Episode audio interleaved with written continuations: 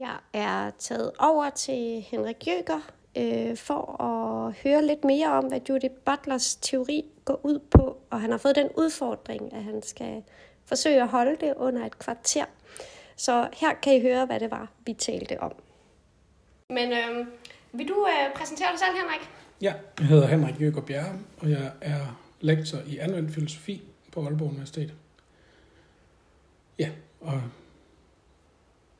det er vist det, tror jeg. Det er vist det. I kort form. Men, men øh, du ved i hvert fald en hel masse om Judith Butler. Ja, noget. du ved noget. Du ved lidt mere end mig. Men det kan være, øh, jeg ved ikke om det er et svært spørgsmål, eller kan du give sådan helt overordnet, hvad er det for nogle ting, hun er på sporet af, Butler? Ja, altså Butler blev meget berømt relativt hurtigt. I 1990 udgav hun den bog, der hedder Gender Trouble, som hedder Kønsballade på dansk. Og jeg tror, det som hun blev berømt for, det var på en måde at lave et ret gennemført filosofisk argument for, hvorfor ideen om kønnet som noget stabilt og hvad hedder det, objektivt og noget, der er baseret i biologien, øh, som på en måde ikke kan antastes, og som fungerer som sådan en baggrund for vores liv og vores roller og formål i livet og måder at være på og alle mulige ting. Altså, hun fik udfordret med nogle ret stærke filosofiske argumenter, vil jeg sige. Ikke?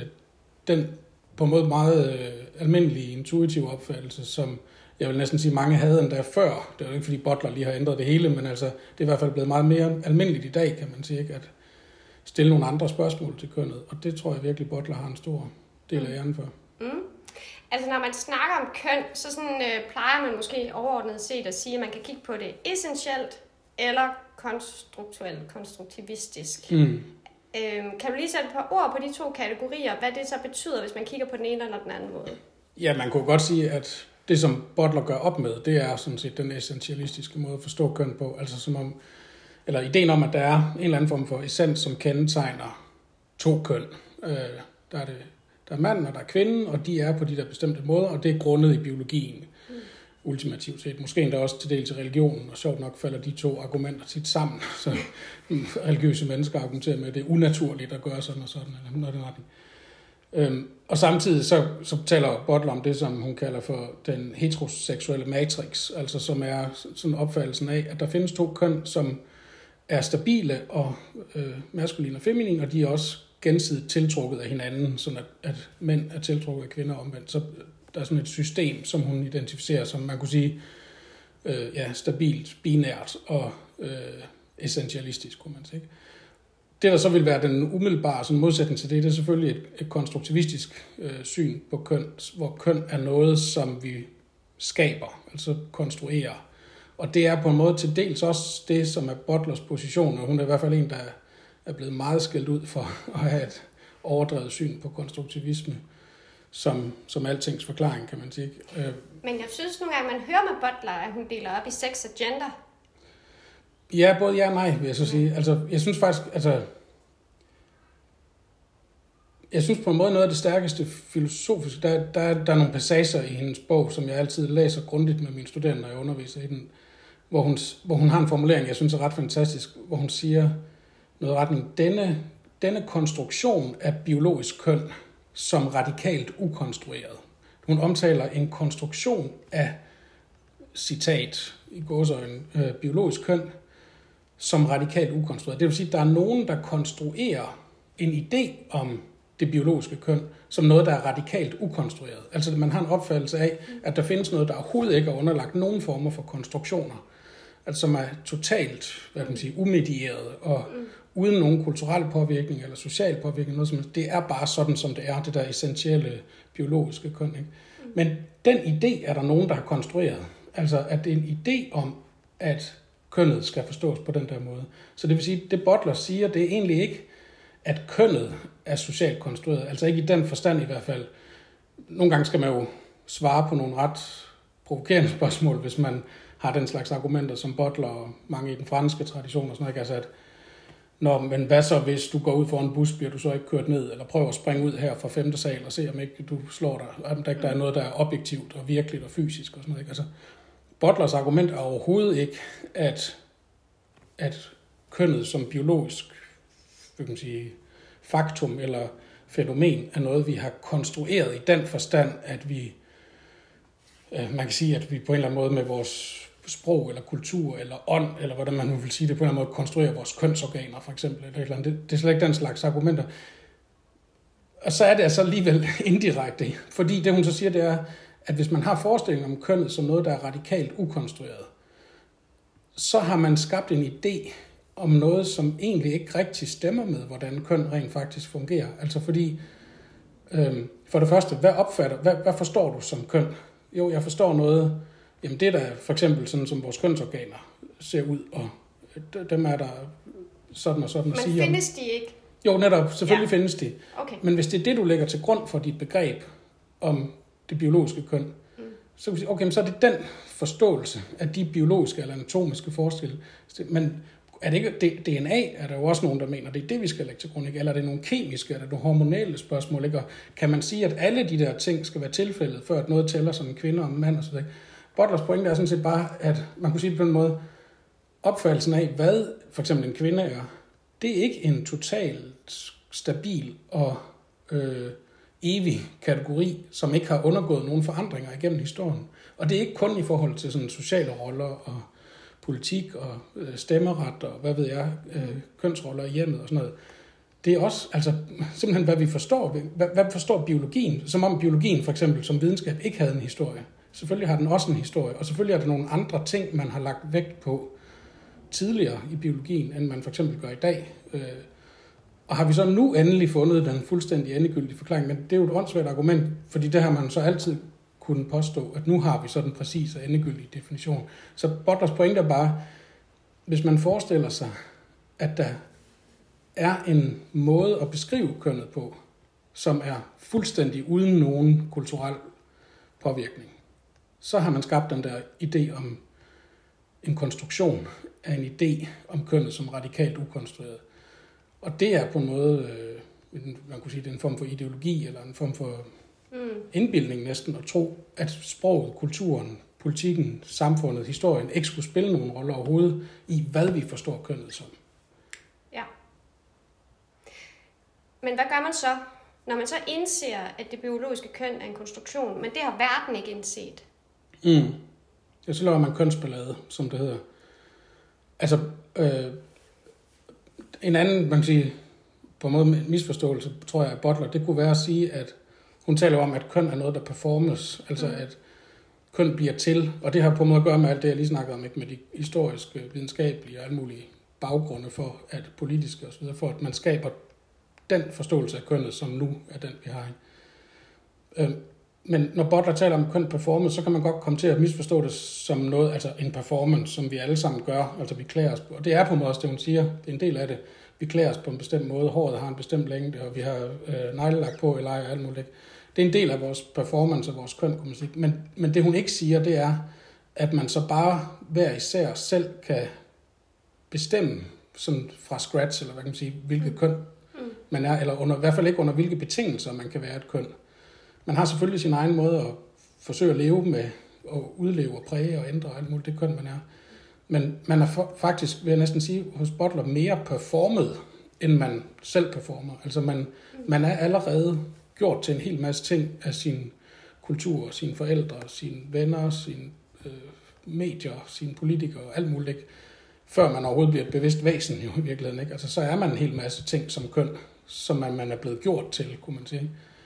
Og det skal man så på en måde forsøge at handle i, det landskab. Men kan, har, man, har man en mulighed for at performe? Har man en mulighed for at udvide spillet, eller strukturen, eller, ja, eller er det, bare ærgerligt? Ja, både, ja, det var lige at sige både over igen. Ja. Altså, øhm, det har man i den... Der, jeg synes, der er en figur, som hun med rette tillægger meget stor vægt i sin fortælling om den her performance. Altså, hun, hun beskriver sådan kønsidentiteter som noget, der øh, er et spørgsmål om gentagelser rituelle praksiser. Altså vi gentager nogle kønsroller, vi gentager nogle måder at opføre os på og behandle hinanden på osv. Og det hun siger, at der er ikke nogen vej ud af det sociale felt, diskursiv felt, hvor vores kønsidentitet etableres eller forhandles, eller hvad man siger. Men det man kan gøre, det er på en måde at lave nogle, nogle twist eller fordrejninger eller forskydninger inden for det felt, sådan at man åbner nogle nye måder, kønnet kan fungere på. Og der bruger hun drag queens som sådan et centralt eksempel, som jeg synes fungerer rigtig godt, altså hvor hun beskriver, hvad er det egentlig drag queens gør og gjorde, hvad det var det originale ved, ved dragen. Jamen det var på en måde, at, at det, det skabte forvirring, kunne man sige, fordi man har noget, som man, sige, man kunne beskrive som en mand, der klæder sig ud som en kvinde. Det var sådan umiddelbart. Men hvad betyder det egentlig? Betyder det så, at det er en, der udenpå ser ud som om, det er en kvinde, men inde i virkeligheden er en mand? Det var selvfølgelig en måde at forklare det på. Men kunne man ikke også godt sige, at det er en, der udenpå i en anden forstand, altså nu talte vi om anatomi mm. og så videre, en, der udenpå ser ud som om det er en mand, men måske faktisk indeni føler sig som en kvinde, så, mm. så har vi pludselig sådan en omvending, at indenpå og udenpå. Mm. Og det som Butler siger, det, det er noget retning af, at det som den historie viser, det er ikke, at der er øh, en eller anden essens, som vi så alle sammen har indeni, som vi så vores virkelige måde at føle os på som køn, men det er på en måde tværtimod, at, at Dragon udfordrer selve ideen om en, om en stabil original. Altså, der er ikke en, en stabil kønsidentitet, som aldrig er udfordret, eller ikke er skabt af noget, eller ikke kan forandres. Og det er det, Dragon gør, forvirrer begreberne, kan man sige. Og altså, jeg, der var en eller anden, der hed Ørkendronning Priscilla, kom jeg til at tænke på sådan en, en drag-film. Den foregik i Australien, tror jeg nok. Noget, men det er noget af det, den viste meget smukt, synes jeg. Så vi så huske det længe siden jeg har set den. Men jeg tror nok, det var, at hvordan den, altså nogle drag queens, der rejser rundt i en bus og performer, når de kommer ud på alle de der små steder rundt omkring i Australien med ekstremt konservative mandetyper og så videre. Men hvordan nogle af de der mænd simpelthen bliver forført og bliver, altså sådan helt, deres liv ændrer sig nærmest, ikke? fordi der kommer de der drag queens forbi og pludselig åbner verden, for måske behøver du ikke at være sådan et kedeligt røvhul, som du altid har været. Men øh, Henrik, nu kunne man jo sige, at du måske var et kedeligt røvhul, mm. fordi øh, du er en mand, og du er heteroseksuel, og øh, du er over 50 år, og du er hvid. Mm. Øhm, så øh, når du så underviser i Butler, kan du så også åbne verden ved at, at komme fra det her teoretiske... Ja, men det synes jeg godt. Jeg, jeg, du klarer dig ikke ud, vel, i undervisningen? Nej, det gør jeg ikke.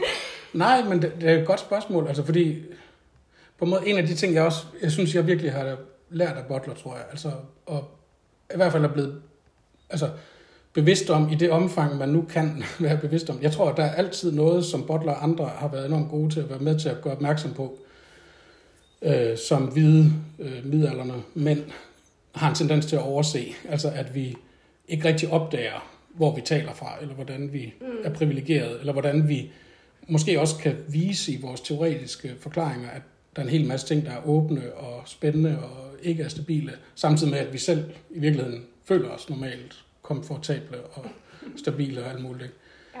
Øh, det er jeg med på, men altså på en måde, det, det jeg virkelig godt kan lide ved Butler, det er hendes... Øh, man kan bare fortælle, hvad Butler selv siger, og hvad hun selv har gjort.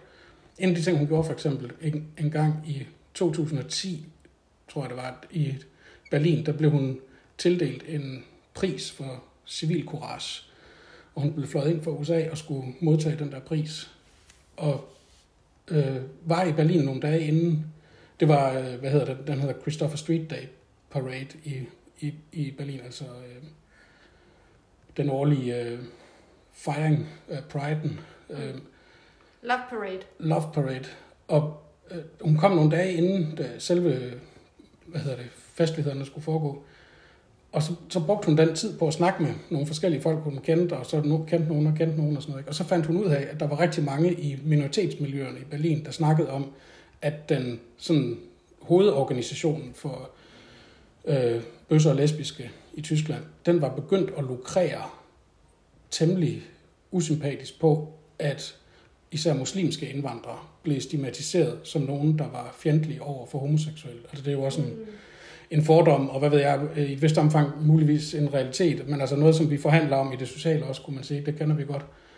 Men, men Butler fik nogle fortællinger fra nogle af de små tyrkiske, lesbiske øh, foreninger, og jeg kan ikke huske de andre, men flere andre, som fortalte, at deres situation var blevet nærmest utålelig nu, fordi de både havde problemet, som var virkelig nok for mange af dem, for deres egen oprindelseslands kultur, for eksempel, ikke et muslimsk miljø, de var selv muslimer for eksempel, og så samtidig blev stigmatiseret som muslimer, som nogen, der angiveligt var øh, fjendtligt stemt over for homoseksuelle, eller også var led under en eller anden falsk bevidsthed, eller hvad, som, som majoritetskulturen i Tyskland på en måde skabte et pres fra den modsatte side, kunne man næsten mm. sige.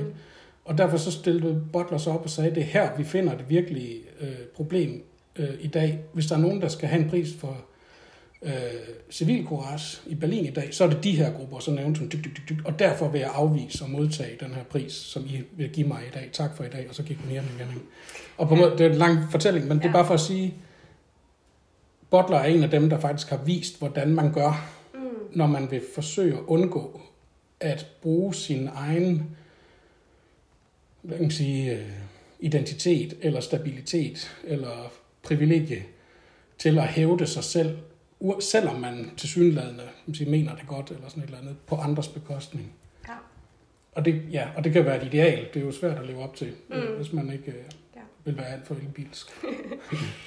øhm, Henrik, jeg tror, at jeg vil stoppe dig her. Øhm, har du sådan et eller andet yndlingscitat af Butler, som du bare har lyst til at sige? Ja, nej, det tror jeg, det er, det er det, jeg kan ikke lige komme i tanke om andet end det, jeg allerede sagde. Altså, Cecilie igen. Ja, øh, denne konstruktion af det biologiske køn som det radikalt ukonstruerede. Og så fortsætter sætningen, men det er det, der er den vigtigste formulering.